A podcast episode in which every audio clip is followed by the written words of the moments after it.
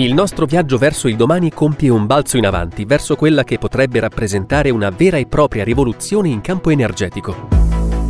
Siamo alla terza tappa del nostro percorso, che ci ha già portato alla scoperta dell'open innovation e del supercalcolo, concetti che non abbandoneremo, ma che anzi ritroveremo ancora. Sono infatti collegati, come vedremo fra poco, anche al nuovo argomento di sei passi per il domani, la fusione a confinamento magnetico. Sul filo conduttore dell'innovazione tecnologica, motore della modernità, l'energia da fusione potrebbe rappresentare una svolta nel percorso di decarbonizzazione. Di cosa si tratta esattamente? È un processo di generazione dell'energia attraverso la fusione di due atomi leggeri. Così funzionano le stelle, così il Sole genera la sua energia. In questo modo, sostanzialmente imitando le stelle, si può ottenere una fonte di energia pulita, sicura e virtualmente illimitata.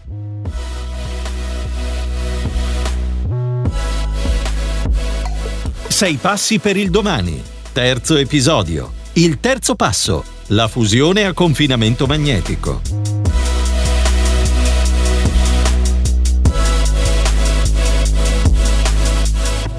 Creato per Eni.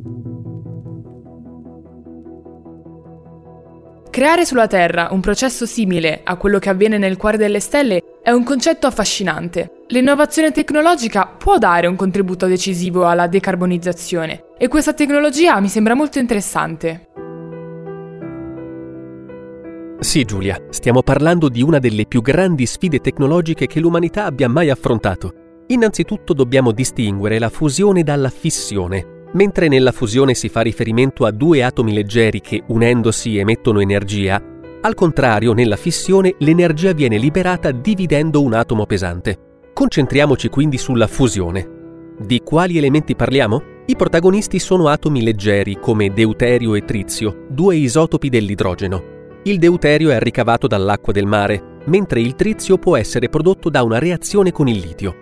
La fusione è molto difficile da replicare artificialmente sulla Terra perché richiede di portare gli isotopi di idrogeno a temperature elevatissime, oltre 100 milioni di gradi. A queste temperature i nuclei dei nostri isotopi di idrogeno si trovano nello stato di plasma, un gas ionizzato, e fondendosi possono liberare energia. Il confinamento magnetico, come dice il suo stesso nome, utilizza campi magnetici potentissimi per contenere il plasma in cui avviene la fusione, senza toccare le pareti del reattore. Per realizzare questo processo abbiamo bisogno di una macchina toroidale, cioè a forma di ciambella, chiamata tokamak. In questa ciambella è possibile ricreare il plasma e farlo circolare. Questo avviene grazie a delle bobine magnetiche che avvolgono la ciambella, creando un forte campo magnetico che consente di controllare il processo di fusione. Uno dei più grandi vantaggi della fusione a confinamento magnetico è essere intrinsecamente sicura. Vuol dire che qualora avvenisse un guasto, sia all'interno che all'esterno dell'impianto, automaticamente il plasma si spegnerebbe. Quindi non si avrebbe perdita di controllo della reazione. Ma andiamo a vedere quali sono i progetti principali riguardanti questa tecnologia. Lo sviluppo dell'energia da fusione è una sfida di livello mondiale che coinvolge molte eccellenze internazionali in ambito scientifico, tecnologico e industriale, dove ognuno sta mettendo la sua esperienza e le sue competenze al servizio di una tecnologia rivoluzionaria.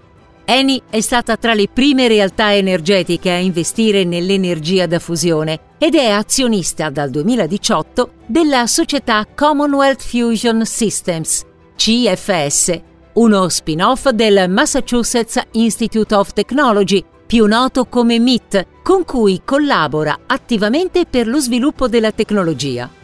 In un settore tradizionalmente supportato da governi e consorzi internazionali, la partecipazione di aziende private rappresenta un'opportunità che permette all'energia da fusione di acquisire concretezza e di realizzare il fondamentale salto verso la neutralità carbonica al 2050, anno in cui, secondo la IEA, International Energy Agency, la Terra avrà bisogno di elettricità pari a una volta e mezza rispetto a quanto consuma oggi. Obiettivo principale del CFS è costruire e testare entro il 2025 il primo impianto pilota. Si chiamerà Spark e dovrà sviluppare più energia di quella che assorbirà.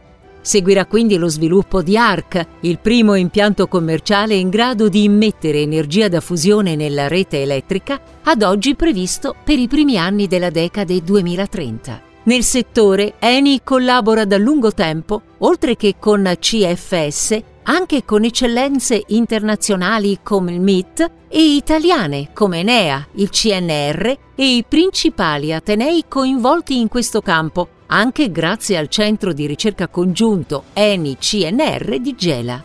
Eni ha inoltre messo a disposizione dei ricercatori la capacità di calcolo del proprio Green Data Center, con lo scopo di utilizzare modelli matematici molto complessi per descrivere la fisica del plasma e simularne il comportamento. Adesso comincio a mettere insieme i pezzi di questo puzzle che costituisce l'innovazione tecnologica del nostro futuro. I centri di ricerca collaborano con le aziende consolidate, mentre i supercomputer vengono impiegati anche nel campo della fusione a confinamento magnetico. L'innovazione ha tanti aspetti che confluiscono verso un domani più sostenibile. Proprio così, Giulia. La fusione a confinamento magnetico può rappresentare un grande passo verso il domani. Nella prossima puntata ne compieremo un altro, quello tracciato dai biocarburanti.